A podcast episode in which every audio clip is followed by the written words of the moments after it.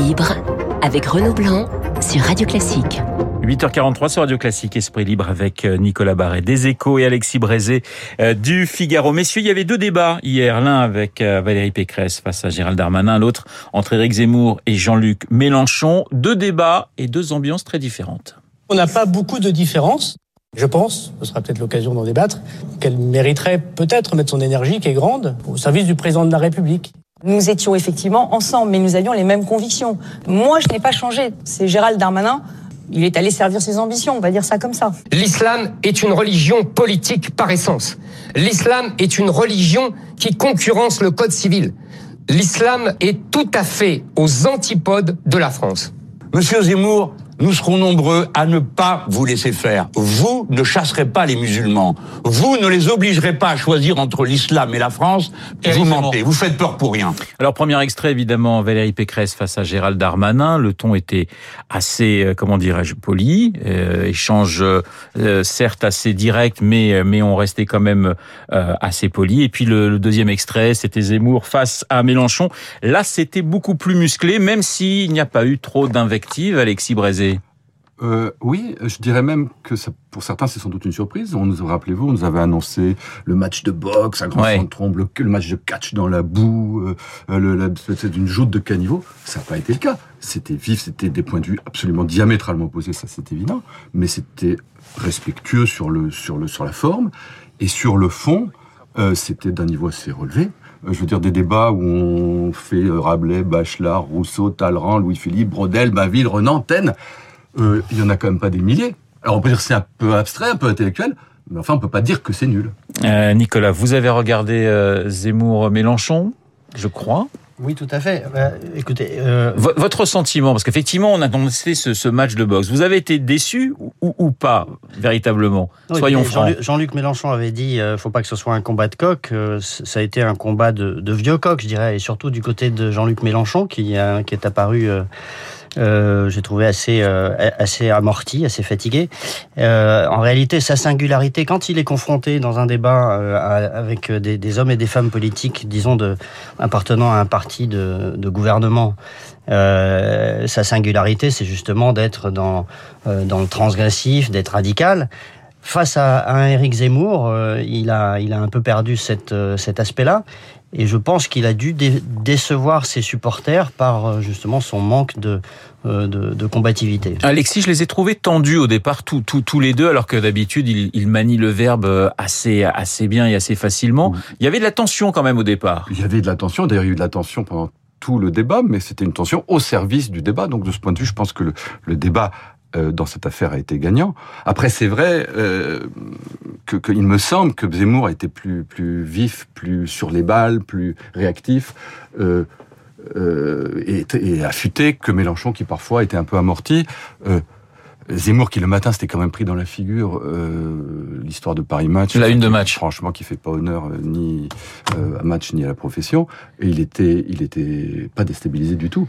Donc euh, il a marqué pour vous des points et Mélenchon en a plutôt perdu parce que pour alors, certains c'est match nul, pour pour pour d'autres c'est très voilà. subjectif. Au fond, surtout qui avait à gagner dans cette histoire, c'est surtout Zemmour.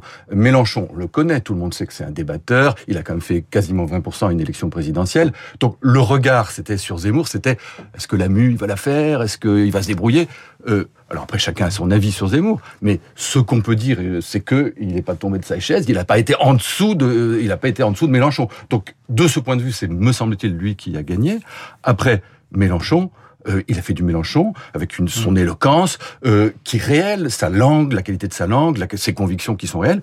Et il n'y a pas perdu, il n'y a pas perdu lui, puisqu'au fond, je pense que dans une certaine mesure même, on peut estimer qu'il a bénéficié de l'effet d'aspiration de Zemmour. Et il a, ça l'a aussi remis en salle. Il, il, c'est pour ça d'ailleurs qu'il a voulu faire ce débat. Il Nicolas. a participé à ce débat parce qu'il est, euh, il est un peu en perdition dans les sondages. Il a beaucoup baissé et il a voulu se raccrocher à la, à la bouée Zemmour en quelque sorte.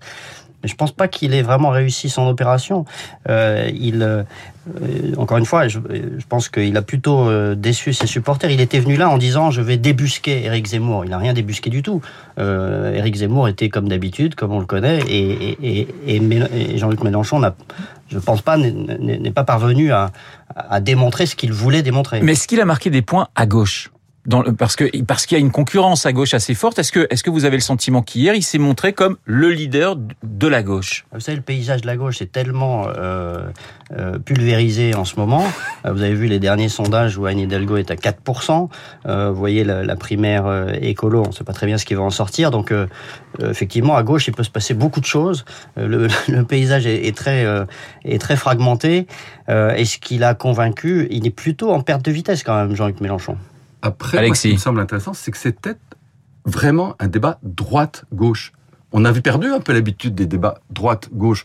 On passe longtemps à dire maintenant le débat c'est entre les, nationalistes, les, les souverainistes d'un côté, les élites mondialisées de l'autre, le bloc élitaire, le bloc populaire, etc. Là, il y avait une vision de droite absolument de droite, une vision de gauche absolument de gauche, sur des sujets évidemment comme l'immigration, l'insécurité, etc., mais y compris sur l'économie. Moi, ce qui m'a frappé, c'est que, y compris en économie, euh, Zemmour, qui n'a pas toujours été sur ces lignes-là, adoptait une ligne finalement très traditionnellement de droite, disant il y a trop d'impôts, il y a trop de charges, euh, il y a trop de d'assistanat, face à une vision de gauche qui était de dire il y a des injustices, il faut partager euh, la dépense publique, etc. C'était vraiment intéressant parce qu'on a un retour à travers ce débat-là d'un débat droite-gauche qui avait tendance à disparaître. Alors vous parlez d'un débat droite-gauche, oui, vous vouliez ajuster quelque non, chose C'est vrai, débat droite-gauche avec, avec cette limite quand même, c'est qu'il s'agit de, de, deux personnalités qui n'appartiennent pas à une, un parti de, de gouvernement, qui n'ont pas cette culture-là. Donc oui. euh, euh, on est plutôt dans, dans, dans, un débat qui peut aller assez loin dans les, dans, dans les propositions, euh, disons, pas forcément opérationnelles par rapport à, une droite extrême et une gauche extrême finalement qui se faisait voilà. qui se faisait face hier. Euh, L'une des limites aussi euh, d'Éric Zemmour, euh, là plus le temps passe et plus euh, c'est apparent, c'est que il, il s'enferme un peu dans cette dans une posture hypocrite en disant qu'il n'est pas encore candidat, etc. Là, là il, il ressemble de bah, plus en plus. Pouvoir, il va ah, pas pouvoir faire ça très très longtemps. il n'y avait pas vraiment de, de non, mais il y a, y a, doute. Il n'y a, a, pas tellement de doute, mais, ouais. mais, mais, dans ce cas-là, il faut le dire. Alors, et donc, il, il, il s'enferme un petit peu dans cette posture classique d'un homme politique qui manie la langue de bois, qui veut pas aller jusqu'au bout de, de ce qu'il pense ou de ce qu'il euh, prétend faire. Un débat droite-gauche sur BFM. Est-ce que vous diriez un débat droite-droite sur, sur France 2 bah, entre Valérie Pécresse et Gérald Darmanin, Alexis C'était un peu ça. C'est vrai que malgré tout, on avait, comment dire, une ancienne ministre de Nicolas Sarkozy, un ancien porte-parole de Nicolas Sarkozy, euh, et, et, des gens qui finalement ne sont pas si différents que ça sur le fond, même si Valérie Pécresse s'est évertuée, parfois avec un certain succès, à marquer ces différences dans le, dans le, comment dire, dans les mesures concrètes vis-à-vis -vis de Darmanin. C'est vrai que Darmanin a joué le jeu facile de lui faire le baiser qui tue en disant mais écoute on pense pareil euh, avec le talent que vous aviez vous devriez venir de ouais. chez nous venez travailler c'est vrai avec que c'était un peu piégeux quand on est candidat de droite, quand on veut être candidat de droite à l'élection présidentielle, il faut dire on est l'anti-Macron, donc anti les représentants. De...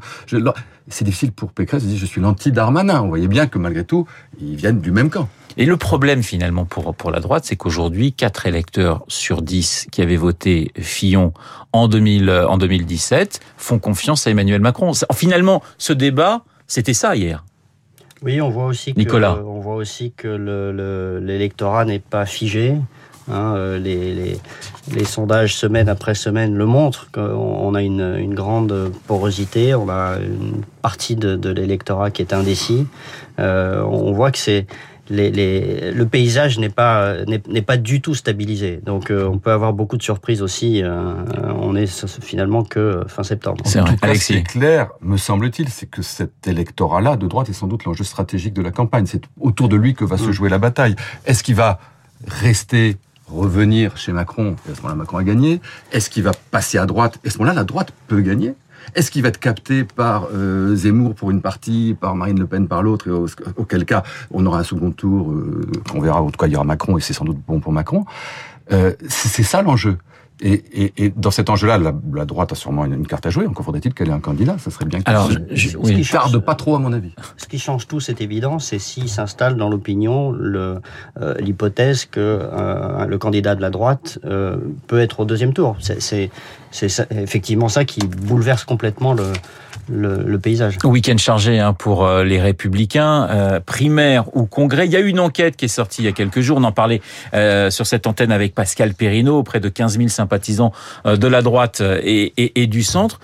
Une enquête finalement euh, bah, qui ne fait pas vraiment avancer le, le schmilblick, si je puis dire, pour euh, pour la direction des, des, des, républicains, Alexis, ou un petit peu quand même? Un peu quand même. On voit quand même depuis quelques, maintenant trois semaines que ouais. finalement moi je m'évertue à dire que le pire n'est pas sûr, c'est-à-dire que l'idée de deux candidats qui s'affronteraient jusqu'au bout et s'auto-détruiraient me paraît de moins en moins probable. On le sent aux déclarations de Bertrand, aux déclarations de Pécresse. On sent que tout ça va se finir par se sans doute. S'il y a congrès, hein, parce que s'il y a primaire, ça, on est reparti pour on un tour. Bien qu'on est parti pour un congrès. Quand on demande aux militants, est-ce que vous êtes pour décider vous dans un congrès ou demander à d'autres de décider, c'est évident qu'ils vont dire c'est nous Ouais. dans un congrès. Donc ce sera le congrès. Donc à mon avis, c'est plus tant la procédure même si elle est incertaine, qui pose problème, que le calendrier. Moi, je pense qu'aujourd'hui, le sujet pour la droite, c'est de pas trop perdre de temps, parce que dire on n'est pas pressé, euh, novembre, décembre, ah bah les On autres. parle du ça- 4 décembre, hein, Ouais, ouais, donc pour désigner enfin le candidat moment, ou la candidate. Macron, il est en campagne toute la journée, tout le monde le voit. Zemmour est en campagne, même s'il dit qu'il n'est pas candidat. Marine Le Pen est en campagne. Il y a un moment où ça va se jouer sans la droite.